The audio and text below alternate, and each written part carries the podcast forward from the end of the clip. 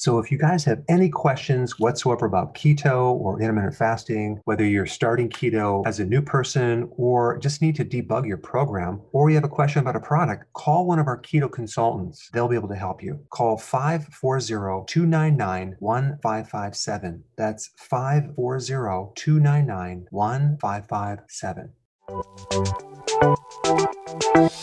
Welcome to the Dr. Berg's Healthy Keto and Intermittent Fasting Podcast, where Dr. Berg takes you on the journey for the truth about getting healthy and losing healthy weight.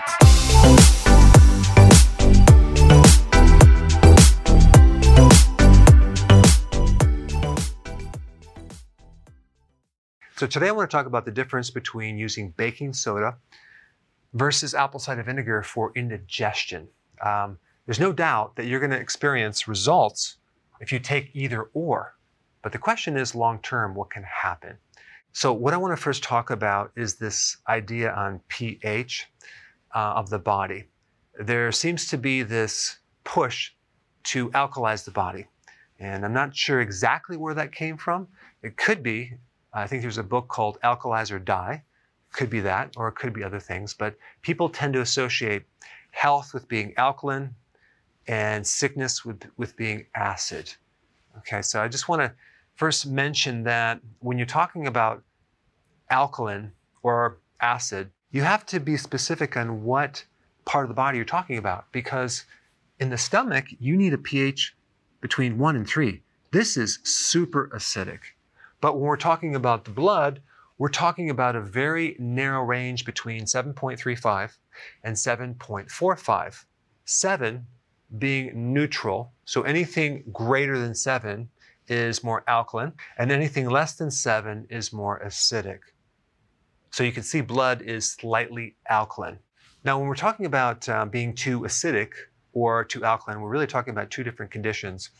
Uh, one being too acid would be acidosis, and the other one too alkaline being alkalosis. Now, if you understand the symptoms for each different condition, you can help to use the right remedy so for the symptoms of acidosis, your nervous system is going to be irritated. You're going to feel nervous. You're going to sigh frequently, like, like that. You might have light or sound sensitivity. You might be dehydrated. You might feel a lump in the throat when you're swallowing. Uh, you're going to have a difficult time breathing in high altitudes. And there's certain conditions that can make you more acid, like ketoacidosis, which is a huge confusion uh, for many people. They think being in ketosis is the same as ketoacidosis. Ketoacidosis is a really rare but dangerous condition where you would have to be a diabetic type 1 and not control your blood sugars. In other words, you ignore taking insulin. So your blood sugars go really, really, really high, over 300, and your pH starts going high. So that's ketoacidosis. If you're not a diabetic type 1, you don't have to worry about it. Okay, it's not going to get that high. But if you have ketoacidosis, you have acidosis, and of course, you'd want to alkalize the body. There's another condition called lactic acidosis, and lactic acidosis is another serious condition that can cause even a coma. And this could come from the side effect of taking certain medications. Even metformin has a black label, and it says that it could lead to lactic acidosis. The remedy the nutrient that prevents this is vitamin B1 and B12. And then you have alkalosis. Okay, in alkalosis, you're going to have muscle twitching, tetany, which is that little twitching maybe underneath your left eye or the arm or the leg, muscle spasm, cramps in your calf, muscle weakness, dehydration, which is the same over here, because you're not able to transport the minerals properly, allergies, and calcium deposits. So, of course, with alkalosis, you wouldn't want to alkalize the body even more. It's too alkaline. Does that make sense? Now, I want to talk about another condition called hypochlorhydria. What that means is that your stomach doesn't have either the quantity of, of acid or the strength of acid. The pH actually is between like four, maybe five, maybe even six. So you have a higher pH in your stomach. The purpose of this acid is to break down protein, absorb minerals, and kill pathogens. If you don't have the strength of acid in your stomach, you're going to have incomplete digestion of the protein. Going to have uh, pathogens that could go into the system. And you're also going to have a difficulty absorbing minerals. And one of the big symptoms of that is anemias. And this is a very common problem, by the way, with a lot of people, especially as you get older. So the symptoms of hypochlorhydria are GERD. Okay. GERD is basically where the valve on the top of the stomach doesn't close and we get acid coming up here. So it's acid reflux. Okay. Next one is indigestion.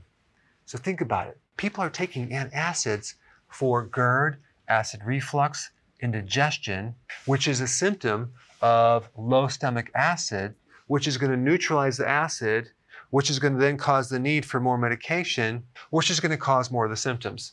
Anemia, because you're not able to absorb the iron. Constipation, because you're getting incomplete uh, digestion of your protein. Malabsorption of nutrients. Carcinoma of the stomach, that's cancer of the stomach. And if you have low stomach acid, is that going to cause acidosis or alkalosis? It's going to be over here, right here. So would you want to take in something that alkalizes the body or acidifies the body? Well, I think it makes common sense to take apple cider vinegar for this condition and this condition, but take baking soda for this condition. So you might want to try this. If you have indigestion, try apple cider vinegar because in the long run, you can actually correct it.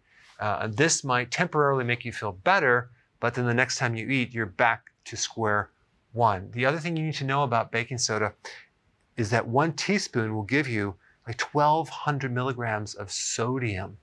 So if you're already high in sodium and low in potassium, uh, your blood pressure might increase, you might have other complications. And also, as far as the sodium and potassium ratios go, the more sodium you take, the less potassium you have, and this can create a whole series of other complications down the road.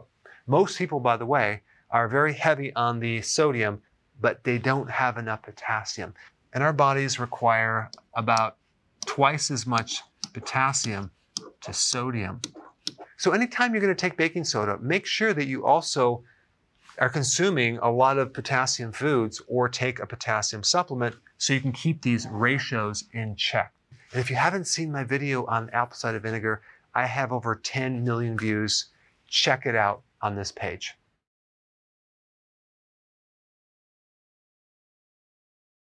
Hey guys, I just want to let you know I have my new keto course just came out. It's a mini course.